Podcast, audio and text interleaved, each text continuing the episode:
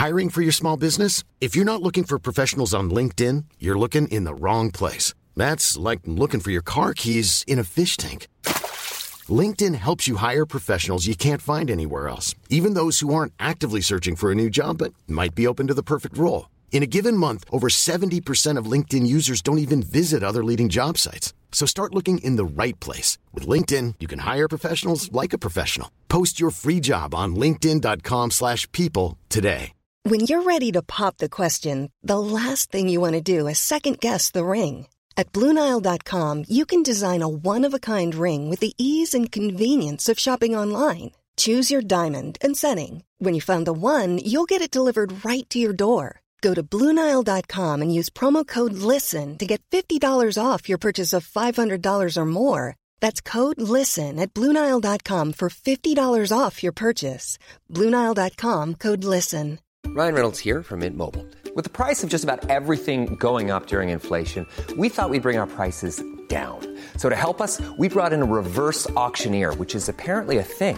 Mint Mobile unlimited premium wireless. Ready to get 30, 30, bit to get 30, bit to get 20, 20, 20, bit to get 20, 20, bit to get 15, 15, 15, 15 just 15 bucks a month. So, Give it a try at mintmobile.com slash switch. $45 upfront for three months plus taxes and fees. Promo rate for new customers for limited time. Unlimited more than 40 gigabytes per month. Slows. Full terms at mintmobile.com.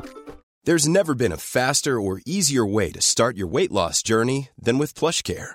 PlushCare accepts most insurance plans and gives you online access to board-certified physicians who can prescribe FDA-approved weight loss medications like Wigovi and Zepbound for those who qualify. Take charge of your health and speak with a board-certified physician about a weight loss plan that's right for you.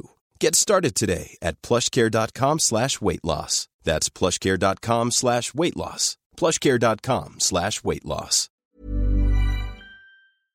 I'm amazed how many people own stocks. They, they would not be able to tell you why they own it. They couldn't say in a minute or less why they own it. Actually, you really press them down, they'd say, the reason I own this is the sucker's going up. There's enough cash in the financial system, and there is an infinite amount of cash at the Federal Reserve, an infinite amount Put of cash. that check in a money market mutual fund. Then we'll reinvest the earnings into foreign currency accounts with compounding interest, and it's gone. So they had to do something. All they had left was just to print money and start buying things. And that's what they did. Quick buck artists come and go with every bull market, but the steady players make it through the bear market. They say money can't buy happiness. Look at the fucking smile on my face. Hej och välkommen till ett nytt avsnitt av Market Makers. Och vilken vecka vi har Fabian, det är ju rapportsäsong minst sagt nu. Vi har ett gäng spännande rapporter bara den här veckan som vi har pratat om i podden. Det är EG7, det är Ferroamp med flera, med flera. Vad håller du koll på för rapporter eh, den här Ja, tiden? mitt största bolag i portföljen rapporterar imorgon. Eh, vi kan ju hålla det osagt vad det är för någonting. De som eh, är nyfikna kan ju gå in på Avanzas rapportkalender. Ja, precis. Eh, Och då måste de ju veta att det här spelas in onsdag den 15 februari. Vi är tillbaka äntligen, tycker jag, i det här härliga att vi spelar in på onsdagar istället. Det känns lite bättre. Vi har behövt köra tisdagar på grund av min föräldraledighet. Eh, men nu är vi tillbaka på onsdagar igen förhoppningsvis. Och då blir det lite, lite närmare släppet på torsdagar och lite mer aktuellt. Ja, ja. Men eh, det, det är skönt nu, man smäller ju index på fingrarna igen, vilket, vilket känns otroligt trevligt. Eh, speciellt eftersom man inte har en techfylld portfölj, utan man har ju massor med så här, tråkiga oljeservicebolag och liknande. Som man ser börjar trenda lite på Twitter nu, så att det kanske börjar tyda på att det är en crowded trade, vem vet? Ja, men senaste var väl de här Oddfield Technology som eh, Alexander Eliasson, bland annat, känd privatinvesterare, skrivit om. Den gick upp 6 procent på att han skrev att det var hans största innehav. De rapporterade på fredag. Övervägde lite att prata om dem kanske i podden, men eh, ja, nej, vi skippade det faktiskt. Men man kan väl kika in hans tråd då, kanske på Twitter om man är intresserad. Men eh, ja, härligt att du slår index. Jag gör fortfarande inte det faktiskt. Jag hade en riktigt usel start på 2023. Jag tänkte så att nu händer någonting magiskt här vid årsskiftet. Allting börjar om och man har alfa igen. Men nej, första veckorna på 2023 var inte bra för mig. Men nu har det återhämtat sig faktiskt och känns betydligt bättre. Ja, allmänt så rätt många roliga rapporter. Det var ju Betsson som kom in häromdagen med en riktig eh, rykare. Det var ju fantastiskt trevligt. Verkligen. Eh, Den har vi ju i bolagsportföljen, så det var roligt. Jag såg att Kvalitetsaktiepodden, Ola och Claes, de hade köpt en t-shirt. Pontus for President stod det för den. Med Betssons vd. Eh, Så det var lite roligt tyckte jag. Den var riktigt stark. Anti-ESG-portföljen fortsätter att leverera. Det det är så det är. Skippa ESG, gå på anti-ESG, låga värderingar, fantastiska bolag. Ja, det mest fantastiska är att det inte bara är anti-ESG som går bra, det är ESG också. Det är precis allting går ju bra just nu skulle man kunna säga.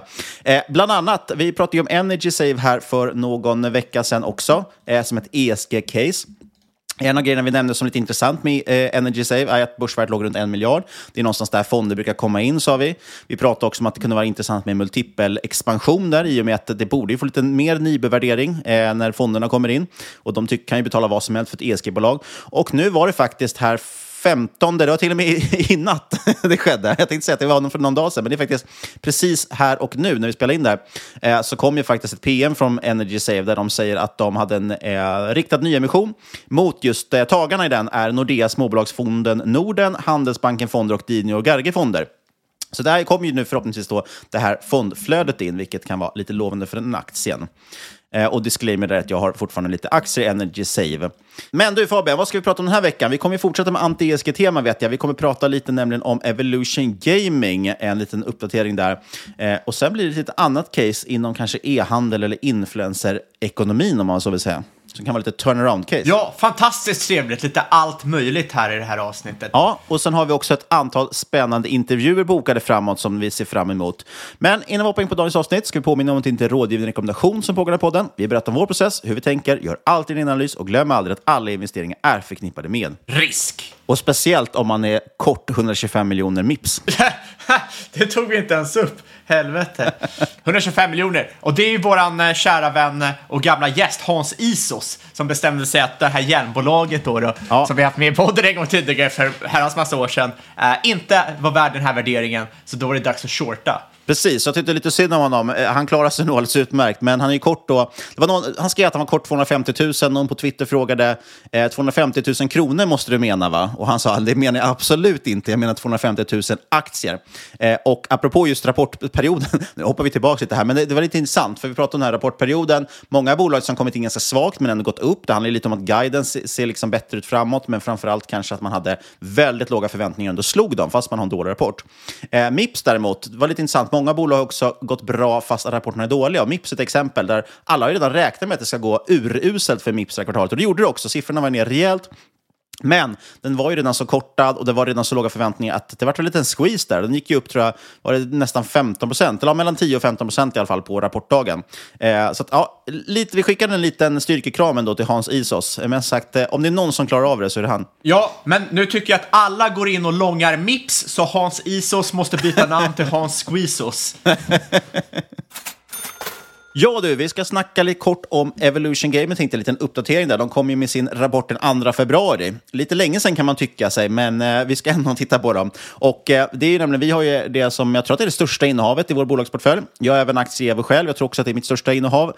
Eh, och några andra som gillar Evo är vår sponsor Affärsvärlden som också har det som sitt största innehav. I och för sig marginellt då, men i sin Affärsvärlden-portfölj som prenumeranter kan följa. Och som typ hela Finanstwitter har som sitt största innehav.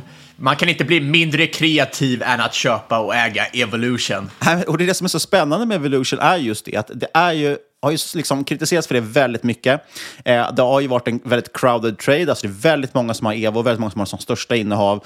Eh, och man har egentligen tvivlat på den här tillväxtresan, ska den kunna fortsätta? Och det kan inte vara så att alla har rätt. Eh, men det visar sig ju gång på gång att Evo faktiskt är troligtvis Stockholmsbörsens bästa bolag. Och jag tror därför just att inte, det krävs väl ingen direkt presentation. De håller ju på med online-casino, men också lite standard, eh, eller ja, online-casino är det. Stora delen är live-casino, men också numera eh, slots och så vidare. När det gäller Evolution så har Affärsvärlden nu en riktigt bra artikel tycker jag, av självaste Peter Benson, chefredaktör. Där går de igenom både bull, bear och base case för bolaget eller för aktien. Eller de kallar det optimistiskt scenario, pessimistiskt scenario och huvudscenario. Vi rekommenderar att kolla in den här artikeln. Vi har en länk till den i avsnittsbeskrivningen. Eh, eftersom det jag tycker är ganska coolt med många affärsartiklar är att det är lite interaktiv grafik, så man kan snabbt liksom klicka och testa och prova olika scenarion och se små staplar som ändrar färg och, form och så vidare. Se olika siffror, potential avkastning och så vidare. Dessutom förklarar man också här själva filosofin eh, som AFV, alltså Affärsvärlden, använder sin aktieanalyser. Men låt oss gå igenom EVA-rapporten lite kort. Eh, titta på headline. Vad rapporterar man egentligen i Q4? Jo, för helåret steg omsättningen 36 procent till nästan en och en halv miljard omsätter man nu. Vinst per aktie ökade 40 procent till nästan 4 euro per aktie. Vad betyder det? Jo, vi har marginalexpansion och omsättningstillväxt. Det är det vi gillar allra mest, Fabian, eller hur? Ja, du gillar ju mest fritt kassaflöde, men vi andra vi gillar marginalexpansion kombinerat med ökad omsättning, för det ger ju en explosion i vinst per aktie. Så det ger att vi har P 32 idag på de eh, historiska siffrorna, alltså rullande 12. Dessutom faktiskt, Eva har ju blivit något av ett utdelningsmonster får man ändå säga. Nu är det ju så, med den här värderingen så blir ju direktavkastningen ganska låg. Man delar ut ungefär 1,5 procent i direktavkastning får man. Men har man varit med ett tag så ser man att utdelningstillväxten har varit otroligt imponerande. Utdelningen i år den ökade 40 procent till nästan 2 euro per aktie, eller det jag tror jag till och med exakt 2 euro per aktie. Köpte man aktien för knappt 10 år sedan, då får man alltså mer i utdelning idag än vad man betalade för sina aktier då. Det är ändå ganska otroligt. Och man försöker dela ut 50 procent av rörelseresultatet varje år. Eh, och med den här kraftiga tillväxten, ja, då växer också utdelningen 30-40 procent per år. Så det är rätt otroligt. Ja, men hur, Och hur många var det som köpte den vid eh, IPO och fortfarande håller kvar? Nej, det är väl det som är frågan. Eh, jag vet att jag, mina första inköp ligger på under 100 kronor i alla fall på Evo. Så det har ju varit en, en bra resa. Så även där blir det ganska bra eh, direktavkastning på de aktierna man köpte då.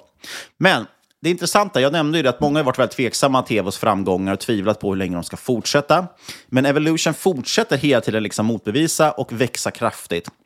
Intressanta dock, som man ska ta till sig här, och det är det som har gjort att aktien ibland har fallit på, på rapporter och så och, och på siffrorna, fast de har varit väldigt bra, det är att delta försvagas, alltså förändringstakten. Man pratar ju i matematik om derivatan och andra derivaten. Det vill säga, först vill du se hur mycket, liksom, om du tittar på hur mycket omsättningen har växt, då är det första derivatan, ju, hur stor är procent av tillväxten. Den andra derivaten är ju hur snabb förändringstakten är, det vill säga om andra derivata minskar, det betyder ju alltså att ja, förra året kanske växte omsättningen 50 procent, men nu växer det bara 30 procent. 30 procent omsättningstillväxt är fortfarande jättemycket, men det är ju mindre. Det är en långsammare förändringstakt än vad vi hade året innan och det har ju marknaden inte gillat. Och det tyder ju om att någonstans att tillväxtresan saktar ner. Eh, men vi har även sett, och vi har sett samma sak inom marginalerna. Marginalerna fortsätter expandera just nu, men eh, andra derivata minskar, det vill säga tillväxttakten minskar. Och det är ganska, inte så konstigt. För tio år sedan var vinstmarginalen knappt 20 procent, idag är den nästan 60 procent. Och hur mycket kan man växa? Ja, det går ju absolut inte att komma över 100 procent vinstmarginal. Det är ju fysiskt omöjligt, att säga. Eh, I alla fall för en normal business. Ja, och det är bara att kolla på hur stort, stort bolaget är. Börsnoterade väl 2015, 2016 någon gång till 3 miljarder kronor. Och nu är det väl typ 300 miljarder kronor. Så att, eh, love large numbers. Men precis. Och frågan är ju då, som alltid varit, i, liksom, hur länge kan den här fantastiska resan fortsätta? Hur länge kan man upprätthålla tillväxten och hur länge kan marginalerna fortsätta växa? Och det är ju som jag sa, då, att varje gång den här idén har fått fäste om att tillväxt och marginalresan är över, eller den är gjord, då har ju ofta kursen dykt också ganska kraftigt under de perioderna. Nu tror jag att vi har kommit till ett läge där vi har etablerat att jo, det finns väldigt mycket kvar att göra på intäktssidan. Det finns väldigt mycket kvar att växa på. Eh, jag menar just nu i live, alltså, kasinomarknaden är fortfarande till, jag tror att det är över 90 procent, är fortfarande fysisk. Det är fortfarande det stora. Så att man är en jätteliten spelare egentligen på den globala kasinomarknaden. Och med nya unga spelare som kommer in och så vidare så ökar ju bara hela tiden efterfrågan på att kunna göra det här online också. Så den kan nog absolut fortsätta. Det finns jättemycket mark att ta. Ledningen är fortfarande superbullish där. Eh, däremot marginalerna, ja de måste ju börja närma sig sin topp nu någonstans. Eh, jag tror att prognosen man har är att man ska ligga här någonstans kring 70 procents eh, ebita-marginal, räknar de med. Och det är där man ligger nu, man ligger precis lite under. Det räknar man med och även 2023 att man ska ligga runt 70 procent. Men just det här att det finns så pass mycket kvar att växa på att man kan ändå upprätthålla marginalerna, för det är det det ser ut som. Eh, det gör, tycker jag, för att, att aktien fortfarande kan argumenteras för att den är rimligt värderad, trots att det är liksom P 30 plus. Eh, men däremot ska den ju såklart inte ligga kvar på P 50 plus som det var tidigare. Eh, och då växte man sina vinst på aktier med närmare 100% per år för att marginalen växer så pass kraftigt och omsättningen växer så, så pass kraftigt. Så det här med liksom så förändringstakten eller andra derivaten är väldigt, väldigt viktigt att ta hänsyn till i, när det gäller Evo och bolag överlag förstås. Eh, men det kan förklara lite vad som har hänt de senaste åren där med, med aktiekursen. Eh, som jag sa i alla fall, Evos ledning fortfarande enormt bullish ebit-marginalen där ser ut att fortfarande landa inom prognosen som ligger runt 70% Man fortsätter släppa nya populära spel. Under året var det väl det här Monopoly Big Baller eh, som var en riktig succé. Det är någonting som Hans Iso skulle kunna vara med i. eh, med hans big balls. Nej, men och sen hade vi live-casino, ökade med 40 för året. Så som sagt, live-casino-delen växte ju fortfarande enormt starkt. Om man sätter relation till att bolaget som helhet växer 36 procent, livecasino växer så snabbare än resten av bolaget. Och det är ju framförallt det här RNG, alltså Random Number Generator, eller då som vi säger i vardagligt tal, slots, som är liksom det som egentligen drar ner tillväxt lite. Det ökade enbart med 5 procent. Eh, så att live-casino är stora drivaren, men det skadar ju inte att ha alla. Det gör att man har lättare rätt i marknadsandelar såklart. Intressant dock att man nämnde att vi försöker fortfarande jobba med effektivitet och öka lönsamheten även inom den här RNG-delen, alltså slottsdelen. Eh, så att man hoppas och tror på tvåsiffriga fall tillväxttal där inom kort, vilket då var väldigt intressant. Och apropå nya spel, under 2023 planeras över 100 spelsläpp. Det är ganska otroligt. Eh, man är ju till exempel helt världsledande inom game shows, så det satsar man väldigt mycket på. Eh, och det är ju lite av ett nytt koncept. Det finns väl en del game shows fysiskt, men eh, det är en helt annan typ av underhållning och det är inte alls särskilt liksom, stort än inom online, utan det är ju typ Evo som har det. Eh, där har vi också sett många streamers som gör liksom, underhållning av det här, som streamar när de sitter och spelar game shows hos Evo. Eh, bland annat ett antal kända fotbollsspelare har ju liksom gett sig in på någon form av alternativ streamingkarriär. Kikar vi då lite snabbt på vår sponsor Affärsvärldens tre scenarier. eh, ser de ut så här då, att deras optimistiska scenario där säger de att hur bullish man än är så är det svårt att drömma mycket högre marginaler. Man tror då alltså på en blygsam ökning där, upp till kanske 63% vinstmarginal och jämför med dagens knappa 60% Sen tror man på en omsättningstillväxt på 20% per år och då slänger man på ett PE30 på det här år 2025. Det skulle ge en aktiekurs på drygt 2 000 kronor eller då 60% uppsida från dagens kurs. Huvudscenariot istället, det mest troliga då alltså, då tycker man att det kommer bli svagare marginaler idag. Det håller inte jag med om, men vi kan återkomma till det. Eh, de tror på 15% omsättningstillväxt per år och att man skulle betala P 25 på det här för 2025 års siffror. Och då skulle det ge en kurs på 1400 eller cirka 10% uppsida. Och det pessimistiska scenariot, och det är rätt intressant att det är ganska vitt spann mellan de här olika scenarierna. Eh, det pessimistiska scenariot säger man då att det ska vara sämre marginaler och det skulle då vara drivet av, antar jag, konkurrenterna, men de finns ju i princip inte. Eh, de är i alla fall inget hot. Man skulle dock halvera marginalen till 30 procent, eh, vilket fortfarande gör dem till Stockholmsbörsens lönsammaste storbolag, men ändå säger något om deras dagens lönsamhet.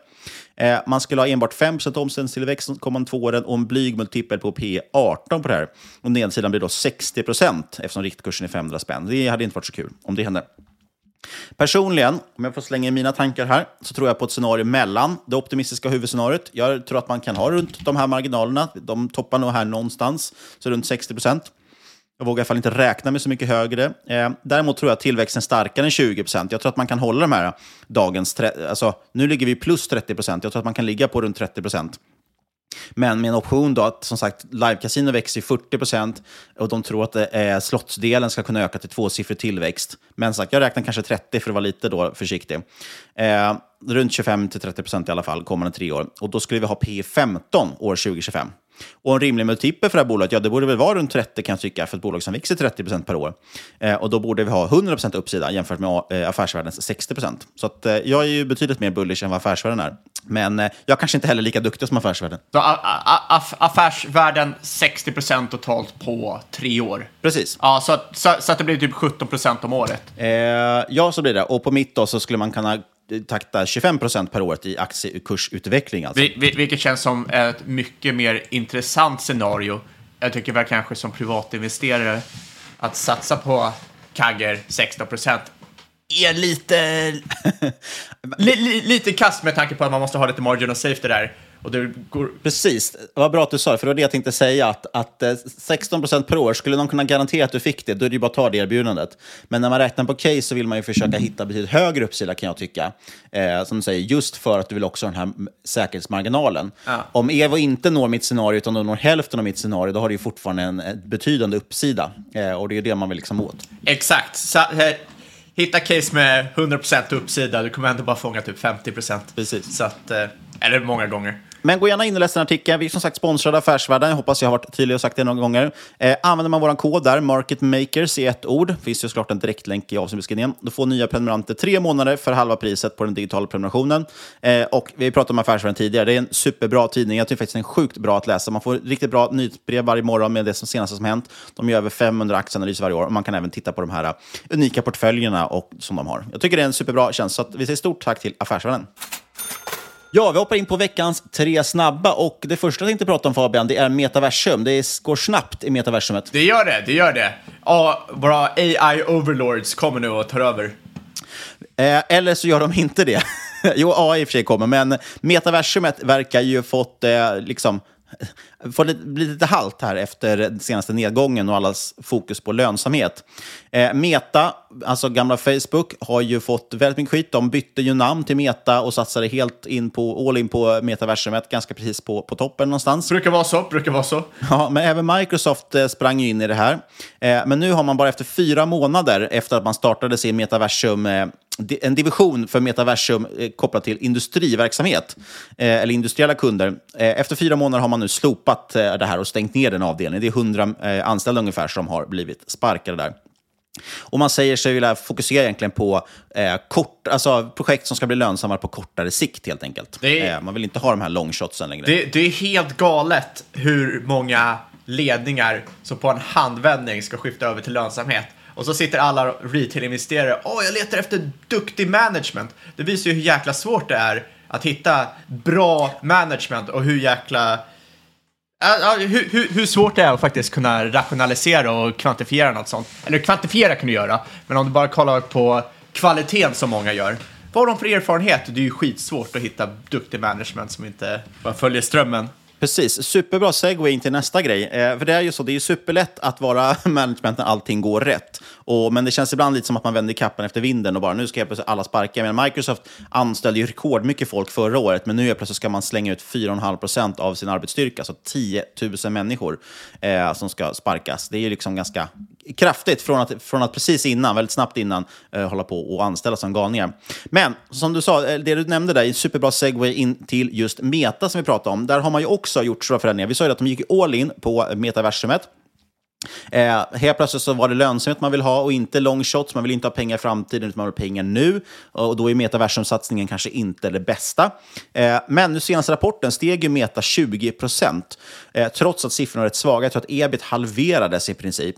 Men det som var grejen var att man sa helt enkelt att, eller Mark Zuckerberg sa att 2023 ska bli the year of efficiency. Man ska nu satsa på att få ner utgifterna, minska capex, eh, fokusera mer på lönsamhet. Vilket är märkligt när man bara för ett, år sedan, eh, ett två år tidigare liksom, helt vänt om och sagt att vi ska satsa på den här riktiga moonshoten som ligger långt, långt fram i framtiden. Och ni måste tro på mig och lita på mig att vi kommer klara det här. Och sen helt plötsligt får de bara tjoff på ett kvartal som har bestämt sig. Nej förresten, vi, vi tänkte en helt annan grej. nu." Eh, Helt galet. Eh, men det som är intressant då, som du säger med management, hur man ska lösa det här. Eh, en av sätten man ska få liksom lönsamhet eller effektivitet, det är att pressa ner, man ska platta till organisationen. Det ska vara mindre toppstyrt, mer platt, bli av med väldigt många lager av mellanchefer. Eh, dessutom då ta bort fler och fler av de här projekten som inte är kritiska och framförallt de som kostar väldigt mycket pengar som man inte tjänar någonting på. Men problemet är att det inte är så smidigt att ställa om ett så här stort företag. Eh, det har kommit ut nu eh, inside-information liksom från Meta, eller från folk på insidan, så att säga, om att det här går totalt käpprätt åt helvete lite grann. Eh, man har i princip frysit alla, liksom, eh, vad heter det? alla beslutsprocesser internt. Eh, vilket gör att saker som tidigare, när man skulle liksom bara godkänna en budget eller en, en workplan, alltså vad, vad har vi för planering i vårt projekt, eller vårt team nu för kommande månader här. Eh, tidigare tog det liksom en dag att, att bara signa off på ett sånt beslut, men nu tar det tydligen upp till en månad, även på de här jätteviktiga sakerna som just metaversum och även annonsering.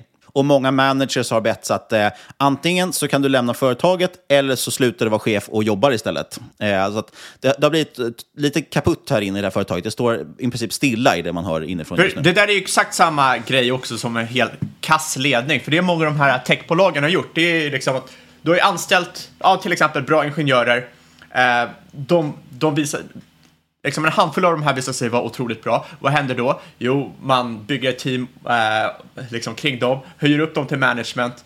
Och så går det här i flera, flera led. Deras team, så är det några som utmärker sig, de får ett team och så vidare och så vidare ju större företaget blir. Och då blir det liksom att de bästa ingenjörerna, de slutar jobba, blir mer och mer management och så går det vidare alla steg. Hur plattar du till det sen? Har kvar de bästa talangerna, även om de har varit management i flera år, då kanske de inte är lika bra längre. Eh, och det är skitsvårt. Jag, jag har inte stora förhoppningar på att många av de här jättestora bolagen ska kunna hantera det där på ett effektivt sätt. Nej, och, och på de här ind- stora industribolagen finns det ju ibland en sägning att man sparkar snett uppåt. Vill du bli av med en kollega som inte funkar i ditt team, eh, då är det bästa sättet att bli av med en person är befordra den. Men du vill ju inte ha kvar den i ditt team, så att du befordrar dem i en annan avdelning. Så du skickar dem snett uppåt i ordning. De skickar ut dem till chefsposition, men för ett annat projekt eller ett annat team. Eh, vilket också har gjort att vissa företag, i princip hela mellanchefslaget, är ju de, de personer som du egentligen ville bli av med. Så att, ja, jag tror att det kommer bli väldigt svårt. Och framförallt eh, visar väldigt tydligt det här med att när ledningen allra längst upp, som är helt frånkopplad kanske från verksamheten i ett väldigt stort företag, de har bestämt sig för någonting, nu ska vi ha lönsamhet, vi ska platta till organisationen. Så skickar de ner det och då helt plötsligt finns det ingen som tar beslut och då liksom stannar allting av, vilket verkar hända nu i Meta. Väldigt intressant. Men du, vi hoppar vidare. Vi går tillbaka faktiskt till Microsoft. Eh, jag har ju tjatat väldigt mycket nu senaste tiden om ChatGPT, precis som alla andra såklart. såklart. Den här AI-botten som är väldigt intressant och som ser ut att revolutionera världen nu egentligen, lite som internet gjorde en gång i tiden. Nu har man börjat rulla ut den här ChatGPT-versionen som man har integrerat i Bing, alltså Microsofts sökmotor. Och det här är ju dels rönt stora framgångar, men den är också lite ibland... Vissa saker funkar kanske inte så bra, eh, lite på grund av det du nämnde här någon, för någon podd sen att den är tränad på data från är det 2022, va? Senaste. Jag tror att gamla ChatGPT den är tränad på data från 2021, fram till 2021, tror jag. Ja, de måste ju uppdaterat det nu. Precis, men den som de har i Bing är ju fram till 2022 bara. Eh, så det fanns bland annat en rolig konversation när de frågade Bing, då helt enkelt, eller ChatGPT via Bing, frågade när kommer nya Avatar-filmen? Och då sa, när, visas den, på- när kan man köpa biljetter till den på bio? Eh, och den, då säger Bing att nej, men det går inte att köpa biljetter till den, för den planeras släppas december 2022. Och så frågar en Bing-botten, men vad är det för datum idag? Ah, det är februari 2023. Men då borde ju Avatar vara släppt. Och då säger den nej, den har inte släppts än, den ska släppas i december 2022. Eh, och sen blir det en ganska rolig konversation där den skäller ut användaren och tycker att du kanske ska dubbelkolla ditt datum, för det är ju inte december än. I alla fall, eh, Microsoft har rullat ut det här och Google har ju fått total panik. Nu visar de upp sin version av det här. Google Bard kallar de den. Det visar sig dock att det blev lite fel i demon av det här. Och aktien sjönk faktiskt så pass att 100 miljarder i börsvärde utraderas. Det är en ganska kraftig reaktion om man sätter det i de termerna. Ja, fast det, det, Eh, det, för att det var ett fel på det är demon. inte lika kraftigt när man sätter det i procent, för vad var det, typ 5 procent? Det är såklart mycket, men... Precis, och det är det som är grejen. Men, men det säger någonting ibland om att folk kanske inte... Man tittar mer på aktiekursen än faktiska börsvärdet. Och, och liksom, är det verkligen värt 100 miljarder att, eh, att de hade ett fel på en demo? Antagligen inte. Det är i alla fall intressant nu. Det är en riktig kapprustning som pågår inom AI. Alla bolag tävlar mot varandra nu. Och vi är ju verkligen, man brukar ju prata om teknologi att de ofta är på den här S-kurvan. Eh, där det vill säga, I början händer absolut ingenting. Det är mest nördar som kanske intresserar sig för det här, tycker att det är lite coolt, men det är inte liksom någonting som den breda publiken vet om. Sen går man in i den här exponentiella tillväxten när det går rakt upp och saker börjar hända. Folk börjar använda det, som inte bara, inte bara nördarna börjar använda det här, eh, utan det används liksom flitigt runt om i hela världen. Där är vi någonstans nu med ChatGPT och AI-bottar, eh, eller AI överlag. Och frågan är hur långt det här kommer växa tills det då planar ut när man kommer ut i den andra änden av det här Jättespännande period vi är just nu. Frågan är om det är långt kvar på den här kurvan eller om det är kort kvar, eller kanske nått upp till den här toppen. Det skulle bli väldigt spännande. Jag, jag, jag, jag menar, vi, jag, jag tror faktiskt vi har nått väldigt högt upp på den kurvan. Det är bara det att det är nu allmänheten får testa på det. Eller där, där, de, där de kan ta på Precis, det. men, men ibland kan det också vara så att när allmänheten kommer in och börjar se att oj, vi har nått en nivå nu när allmänheten börjar tycka det här är intressant och använder det dagligen, eh, då blir ju den här kapprustningen som jag ser nu, där både till exempel Google och Microsoft, ändå två av världens största företag, öser in pengar för att, för att se till att uppgradera det här nu. Och det kan leda till att man får då ännu fler breakthroughs så att säga, eh, i det här. Så att, jättespännande att se vad som händer de kommande åren, om det är så att vi faktiskt är nära toppen eller om det kommer hända så mycket mer. Det som kommer hända Eh. tror jag är naturligt att det blir jättehypat, bolag öser in pengar, du får den här typiska boom-bust-cykeln eh, och sen de som överlever den här bust-cykeln kommer vara de som eh, drar nytta av det i nästa, Eh, nästa boom som kommer vara om typ 5-10 år. Ja, och apropå dra nytta, vilka är vinnarna här? Det är väl det som alla poddlyssnare egentligen är intresserade av. Jag tänkte nämna tre snabba exempel här, eh, eller fyra till och med. Förlåt. Dels tycker jag det är intressant med Nvidia, som vanligt. De tycks ju vinna precis hela tiden. Alltså den här grafikkortstillverkaren, eller ja, de tillverkar ju andra chip och så också, men det är väl grafikkortet de är mest kända, eller liksom snackas mest om. Eh, det här är så intressant med Nvidia, för de har ju hela tiden drivits av någon sån här stor hype eh, senaste tiden. Eh, folk tror då att så, här, men den hypen kommer dö och då kommer ju liksom deras omsättning kollapsar, men sen kommer en ny hype hela tiden som de gynnas av. Det första var väl bland annat eh, kryptoboomen. Ja, förut har det varit grafikkort överlag också hela tiden och gaming, men så var det kryptoboomen, alla skulle börja mina och då använde man sådana här GPU, alltså grafikkort. Sen har det varit mycket självkörande bilar man har satsat på och nu är det här med AI då också som, som allmänt drivet. Det hänger ihop med självkörande bilar. Eh, Sen en annan eh, som man kan titta på, det är om vi går tillbaka till Microsoft igen. De är ju en exklusiv leverantör för ChatGPT och OpenAI. Deras Azure Machine Learning-del, deras intäkter i den liksom, machine learning-delen av deras molnerbjudande eh, har ökat med mer än 100 fem kvartal i rad. Det är ganska bullish, de siffrorna, och de brukar ha hög lönsamhet där. Sen var det Niklas Andersson, sparekonom på Avanza. Han har över 80 000 följare på Twitter och han brukar inte skriva och kommentera så mycket om enskilda bolag. Men helt plötsligt gick han ut med ett case Eh, det kan jag tänka mig var ganska bra för den aktiens utveckling. Och det var amerikanska Perion Networks, ticker PERI. Eh, och det han menade där helt enkelt, de sköter ju en stor del av annonseringen via, alltså till Microsoft Bing. De är en partner eller leverantör till Microsoft kan man säga. Eh, och de har ju själva sagt i sitt conference call att, att eh, vi är superbullish för att Bing kommer äta marknadsandelar av Google. Eh, varje procent, tror de sa, skulle innebära ett antal miljarder eh, extra liksom, eh, i intäkt, annonsintäkter för Bing, vilket då kommer också gynna Imperion. Sen är frågan hur mycket de äter. Det vi har pratat om, som jag är lite tveksam till det där eftersom Anledningen till att Google inte har satsat på sådana här konversationsbottar istället för sök, det är ju att man har så svårt att få in reklam i det. Det är väldigt lätt att få in reklam i en vanlig sök, liksom sökmotor, för du skriver någonting och så längst upp serverar du tre stycken länkar som är annonser. Men hur tusan får du in annonsering i chatt? Det är ganska svårt. Eh, så det är frågan hur mycket de här Perion Networks verkligen gynnas av det här. Exakt, och det, eh. det är lite som vi pratade det här Google-avsnittet, när vi pratade om TikTok och short videos och sökens framtid. Att Eh, sök har ju en lång svans, det är ju Pareto-principen. Det är väldigt få sökresultat som genererar majoriteten av intäkterna till Google. Majoriteten av sök liksom, eh, genererar i stort sett inga intäkter alls. Så det beror också på vad de här chatt eh, GPT och liknande kommer ta från Google. Jag menar, är det den här långa svansen som inte genererar, genererar några pengar, då är det ju bara positivt för Google, för det innebär ju att det kostar mindre pengar för dem, men de genererar fortfarande lika mycket eh, intäkter. Sen en annan intressant grej är också, det här kan ju faktiskt vara rätt bra för Google. Många hyperfokuserar ju på att de kommer tappa marknadsandelar. Men om man kollar på det som händer i USA mot de här big tech, eh, det, det snackas mycket om att man ska bryta upp de här big tech-bolagen för att de har monopol. Vad händer om till exempel ChatGPT kommer in och tar marknadsandelar? Ja, helt plötsligt blir det mycket svårare att bevisa att Google till exempel har ett monopol i sök. Och helt plötsligt gör det ju att Google i sig blir mycket mer Uh, inte mycket mer värt, men... men ja, då kan man ju värdera upp Google lite Men grann. risken för att de ska vilja bryta isär Google minskar ju. Så att uh, det, det, är också en rätt intressant grej. Så bakom, bakom uh, det kan ju egentligen vara så att det kan vara positivt för de här big tech-bolagen att de tar lite marknadsandelar från varandra för att minimera risken att brytas upp på grund av monopolställning. Verkligen. Ett sista exempel här, eh, som får vara ett, ett, litet exempel på någon, en större generell trend, det är ju också bolaget Doximity, eh, ticker DOCS, alltså Dox. Eh, de här jobbar ju med verktyg. Jag, jag har ingen stenkoll på det bolaget, men de jobbar med verktyg liksom för läkare och medicinpersonal och så, eller medicinsk personal. Eh, och de erbjuder nu, ska inkorporera i princip ChatGPT, som jag förstått det som, i en chatbot för läkare. Och det där tror jag är en, en generell trend som är ganska intressant att kolla vidare lite grann på. Eh, helt enkelt bolag som kan nyttja till exempel ChatGPT och så vidare i sin verksamhet. Precis som Microsoft egentligen gör, där de tar och säger okej, okay, men vi har Bing, den här sökmotorn, som inte är alls särskilt stor och särskilt populär.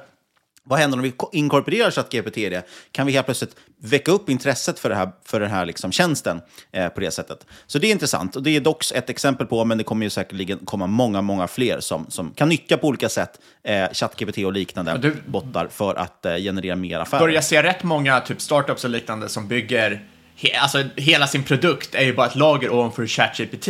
Och helt plötsligt får du sån här sjuk jäkla produktrisk i och med att Microsoft äger eh, ChatGPT i stort sett. Ser de en bra produkt, ja helt plötsligt kan de ju bara koppa den rakt av, sätta in i eh, sin egna produkt och sälja vidare. Ja, men Precis, och Microsoft har ju också, jag tror att den produkten heter Microsoft Create eller Microsoft Design, jag minns inte exakt nu. Men det är också en sån produkt, jag tror vi pratade om den. Där har man ju tagit OpenAIs DALI, som den heter istället, den här botten som genererar bilder ifrån text.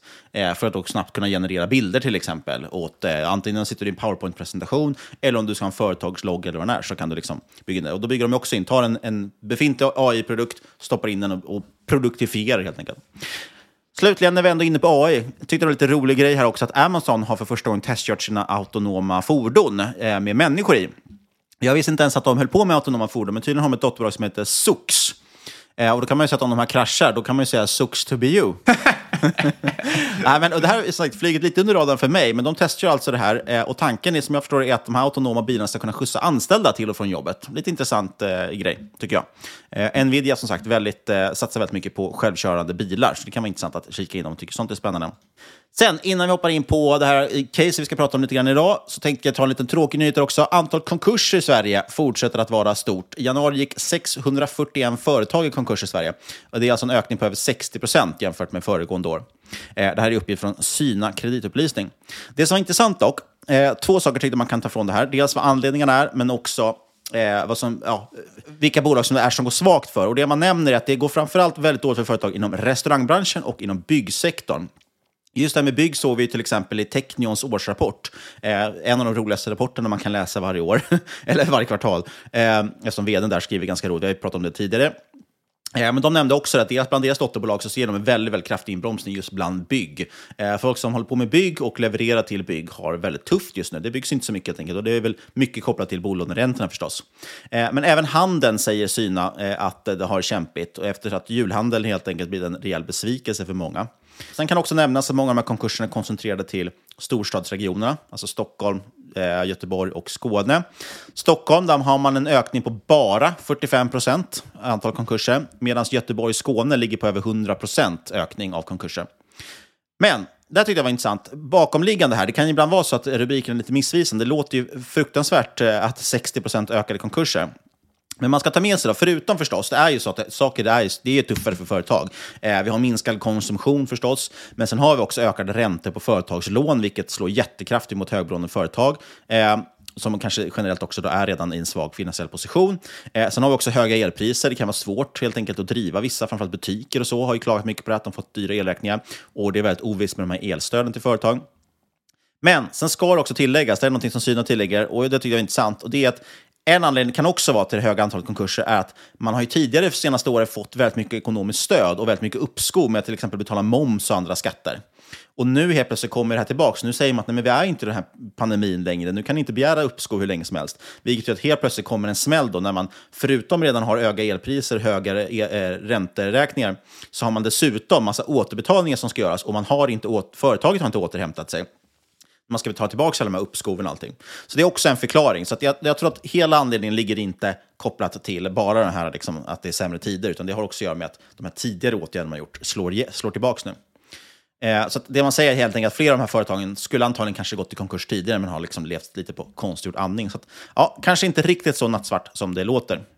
För övrigt pratade vi om, det var ju under 2020 tror jag, slutet på sommaren 2020 eller under 2021, nämnde vi också det att det var rekordmånga konkurser och vi spekulerade lite om det skulle kunna slå mot Fortnox eller inte till exempel, som har mycket små eh, företag som kunder. Men sen har vi varit bra tidigare ändå, så att antalet konkurser behöver inte vara en indikator på hur ekonomin i övrigt går. Men det är en intressant eh, siffra ändå. Nej, det brukar alltid vara lite mer komplext än vad det ser ut. Som du säger, fördröjda eh, konkurser. Och det är sånt man måste ta hänsyn till. Det är en väldigt intressant tagning. Det är väl som alltid, man ska alltid titta lite djupare än bara rubriken. Innan vi hoppar in på dagens case så ska vi återigen presentera vår sponsor NordVPN som ju är marknadens bästa VPN. Och NordVPN firar faktiskt sin födelsedag nu här. Och det betyder såklart födelsedagspresenter, men NordVPN, det vet vi, de är ju inte giriga. Nej, de vill inte ha presenter, utan de vill ge presenter till dig som lyssnar, eller hur? Jajamensan! Köper du en tvåårig prenumeration så får du extra gratis prenumerationstid från tre månader till ett helt år extra. Dessutom får du en extra gratis månad om du använder våran länk nordvpn.com marketmakers. Länk finns ju såklart i avsnittsbeskrivningen. Och dessutom är det ju riskfritt att prova på. Man har ju fortfarande 30 dagars pengarna tillbaka-garanti om du inte skulle vara nöjd. Och vi säger stort tack till NordVPN. Och då tänkte jag hoppa in på ett bolag som jag skulle skrivit om redan i avsnitt 251 enligt mina anteckningar. Sen dess är aktien upp drygt 30 procent, så det var lite tråkigt att vi inte gjorde det. Jag var tvungen att jämföra med caset du pratade om i det avsnittet och det caset var bara upp 15 procent. Så att, ja, vi, skulle, vi skulle lyssna på mig Fabian. Vad, vad, vad pratade jag om för case i avsnitt 251? Interactive Brokers tror jag att det var, den här mäklaren. Men sagt, den har också gått bra, så det är inte så. Eh, men, men eh, någonting måste jag få göra för att sticka ögat på dig. Men, för att sticka ögat? Du kan ju dra vilket bolag ur hatten som helst och säga att du skulle, skulle snacka om det. Ja, caset är i alla fall Trade Doubler. Och eh, ja, känner du till Trade Doubler? Eh, ja, det var ju så att jag försökte ju, och det här är liksom första, första lite bäsen mot bolaget här. Jag försökte gå in och kika på deras hemsida, tradedoubler.com, men det är ju blockat av uBlock. Så jag kan inte göra det. Oj då. Ja. Nej, men det är ju så. Och, och det väl har väl att göra med att deras affärsverksamhet är ju att generera egentligen, eh, vad säger man, försäljning via klick, eller annonser och så via klick. Eh, vilket gör att vissa sådana här liksom, adblockers och så gillar ju inte TradeDoubler. Jag använder till exempel en tjänst, den är inte sponsrad alls, men jag använder en tjänst som heter Refunder. De har ju också en sån här, det är en sån cashback-tjänst, att går man via deras länk så får man ju då oftast några procents cashback när man handlar på vissa sajter. Och då har jag också noterat att deras länkklick, när man klickar då på att aktivera cashback, då går den ofta via TradeDoubler, vilket gör att det ibland är svårt om man har en adblocker så blockerar den de här tradeable-länkarna. Eh, så det kan man ju kanske lyfta som en risk för tradeable. Men tradeable i alla fall, de jobbar helt enkelt med, med, det här, med klick. Liksom. Eh, att få in länkar till exempel på bloggar och liknande. Så att om du är en influencer och skriver en blogg eller ett Instagramkonto eller vad som helst och du vill då vill länka till en produkt och säga att ah, men köp jag den här. I, I min matlagningsvideo jag har på YouTube så använder jag den här kastrullen och då klickar du på den länken. Då håller TradeDouble koll på att det var du specifikt som tipsade om den länken. Att det är dina liksom, tittare som har klickat på länken. Och då får du en liten kickback på det här helt enkelt. Man kan spåra att försäljningen skedde via den här influencern. Och det här är en superintressant marknad som, som bara växer hela tiden. Och det är väl därför det här bolaget ser ut att nu göra en ganska intressant turnaround. För det här är ett ganska egentligen gammalt bolag, kan man säga. De har liksom dök ju upp redan under dotcom-bubblan där, men idag har det blivit lite bortglömt skulle jag säga. Eh, och nu handlas det till väldigt låg multipel, man ser ut att göra en liten turnaround och det känns inte som att det är så många som har märkt av det. Så det är väl liksom hisspitchen för det här caset. Och med den då cliffhangern så kan vi hoppa tillbaka lite just i historien och titta på bakgrunden här. Eh, och nu med risk då för att min ringa ålder gör sig påminn. Jag var ungefär tio år gammal när det här bolaget var som hetast, alltså kring millennieskiftet. Så jag ber om ursäkt om jag har några historiska fel här. De är inte så viktiga för caset, det är lite intressant med bakgrunden. Det... Eh, för det här var ett av de coola bolagen under dotcom-bubblan. Det är ju kul ändå att du säger ringa ålder, för vi har gjort en marknadsundersökning och typ alla våra lyssnare, 95 procent, är i samma ålder eller yngre. ja, precis. Men vi har ju också äldre lyssnare och de kanske kommer att tycka att jag missuppfattar någonting eller har gjort, sagt, säger någonting fel här om dotcom-perioden eller millennieskiftet. I alla fall så var det här ett av de heta bolagen. Det var ju väldigt mycket nya affärsidéer som kom då i samband med att internet började lanseras. Redan år 2000 kan vi i Dagens Industris arkiv läsa om det här bolaget. Nu skriver man om en Jan Eklund, han har en resguide på nätet där han tjänar cirka 9 000 i månaden oavsett om han sover eller jobbar eller är på semester, står det. Eh, och var kommer då pengarna från? Jo, de kommer från länkklick eh, som levereras av just Trade Doubler som han har lagt in i sin blogg. Och vid det läget, alltså runt år 2000, då var det cirka 10 000 hemsidor anslutna till Trade Doubler redan. Och det forsade in nya intresseanmälningar till det här nya heta liksom, sättet att tjäna pengar varje dag. Men ett år tidigare hade man bara några hundra kunder, så det var en explosionsartad tillväxt där. En av bolagets grundare är den välkände Martin Lorentzon, som efter TradeDouble gick vidare till att grunda ett litet bolag känt som Spotify tillsammans med Daniel Ek. Aldrig hört talas om. Nej, och hur träffade han Daniel Ek? Jo, TradeDouble köpte Daniel Eks annonseringstjänst Advertigo. Så de köpte helt enkelt eh, Daniel Eks bolag. Och det var så Martin och Daniel då eh, liksom hittade varandra, som jag förstår det. Eh, TradeDouble var i alla fall en superframgångssaga under 2000-talet. 2001 vann man bland annat priset Guldmusen vad tror du, skulle det namnet flyga idag eller? Jag tror inte det funkar nu för tiden. I alla fall inte, i alla fall inte för startups, kanske, kanske något annat. Eh, något annat segment. Precis. Då, då har man i alla fall Guldmusen som årets IT-rookie. 2002 fick man pris i England, 2004 fick man av kronprinsessan Victoria eh, pris för Sveriges bästa exportföretag. Man var då Europas ledande leverantör av online-marknadsföring. 2005 säljer Lorentzon ut sig för jag tror 70 miljoner dollar, om inte jag har läst fel. Det är en hyfsad stek. Helt ok. Eh, och det var samma år då också man listade på Stockholmsbörsen. Eh, sen blir det betydligt stökigare. Eh, 2014 vänder man till förlust. Förlusten dubblas år 2015. Först 2018 når man tillbaka lite lönsamhet igen. Eh, och samma år där kom ett bud på bolaget. tror också att det var bud eh, typ tio år innan det från eh, AOL som var väldigt stora. De finns väl inte ens kvar idag. Men då blev det inget av med budet och det blev det inte 2018 heller. Då la man ett bud under aktiekursen. Eh, och trots det så var det både en budkommitté i bolaget men också aktiespararna bland som rekommenderade att ta det här budet, att man skulle göra det. Eh, men av någon anledning då så, så föll det där eh, mellan stolarna. Och varför la man det till rabatt liksom jämfört med kursen? Man brukar ju få en premie. Man brukar ju lägga budet högre än aktiekursen. Ja, det var ju kanske för att man bara några månader tidigare behövt låna in pengar i bolagen och även övervägt nyemission.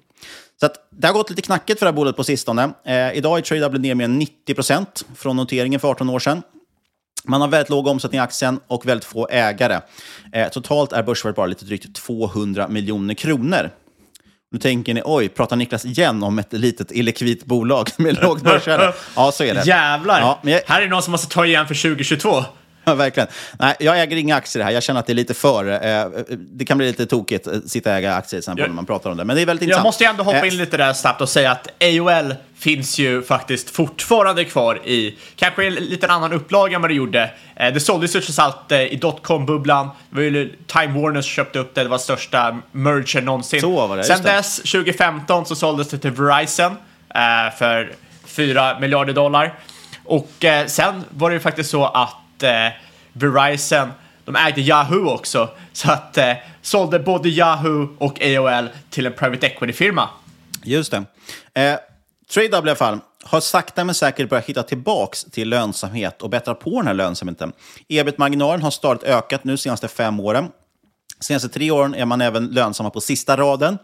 Eh, 1,5 procent ligger vinstmarginalen på i dagsläget. Det är inte så superimponerande kanske. Eh, bruttomarginalen ligger på drygt 20 procent. Men det handlar ju om det här igen som vi pratade om, att, att kan du ha en omsättningstillväxt, vilket ser ut att börja hända nu, Eh, och att du har en eh, lite multipel expansion, då helt plötsligt får du en ganska kraftig till, eh, ökning i vinst per aktie. Eh, I årsrapporten som kom nu den 10 februari visar man på ganska fina siffror. Omsättningen steg 12 procent till 464 miljoner kronor, alltså mer än dubbelt upp mot börsvärdet. Så price to sales är under 0,5. Eh, rörelsemarginalen landar på nästan 4. Eh, vinst per aktie steg nästan 16. Som sagt, omsättningen steg 12 procent, men efter marginalen ökar får du en vinst per aktie som stiger nästan 16. Omsättningstillväxt, ja, helt enkelt omsättningstillväxt kombinerat med ökande marginal som vi sa, det är det som är eh, ibland en liten heliga graalen. Fjärde kvartalet ska dock sägas det, är det brukar vara det starkaste. Det är väldigt så stora säsongsvariationer. Det är helt enkelt för att man har Black Friday och julhandeln under det kvartalet. Men det är ändå intressant att se den här utvecklingen i bolaget. Eh, särskilt, särskilt då som det följs just av noll analytiker. Allmänt lite bortglömt. Eh, känns lite som en, en relik från en, en gammal tid. Liksom. Eh, och vi har också väldigt svagt insiderägande, men fick nu ganska nyligen eh, första insiderköpet från CSO, CFO på, jag tror det var två år eller någonting. Så att även insiders börjar liksom röra sig lite grann här. Och dessutom sagt, verkar de ju en sektor som växer långsiktigt. Vi har e-handel, vi har influencerekonomin och så vidare. Eh, om man får vara så svepande som, som driver någon form av megatrenden under ryggen. Eh, och för det här bolaget så betalar man idag P 9 på dagens siffror. P 8 på mina siffror för 2023. Kan vara ett intressant bett. Åtminstone borde det vara en ganska kappad nedsida. Och man kan ju tycka att får man igång den här tillväxten lite grann, det går lite hås, liksom, eller lite, lite, vad säger man? Ögonen riktas mot det här bolaget, ja, då borde man kunna tycka att man skulle kunna uppvärdera till kanske P 15 i alla fall. Någonting, om nu visar sig att vinst per aktie kan stiga mellan 15 till 20 procent per år. Eh, och det blir en ganska stor uppsida bara på den lilla ökningen. Då. Så kan vara ett intressant bett i dessa tider.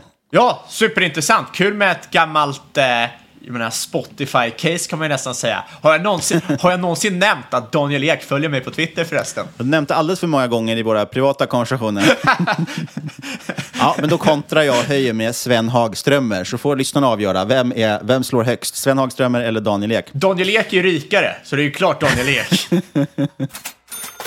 Men som vanligt, inget hört den här podcasten ska ses som rådgivning. Alla åsikter, vår egen eller vår gäst och eventuella sponsorer tar inget ansvar för det som sägs i podden. Tänk på att alla investeringar är förknippade med risk och sker under eget ansvar. Vi riktar ett stort tack till NordVPN och Affärsvärlden. Kolla in erbjudanden i avsnittsbeskrivningen. Kontakta oss också jättegärna på podcast.marketmakers.se eller på Twitter och aktier, at marketmakerspod. Kan ni skriva till exempel, vem är egentligen mest intressant, Sven Hagström eller Daniel Ek? Sist, men absolut inte minst, stort tack kära lyssnare för att just du har lyssnat. Vi hörs igen om en vecka.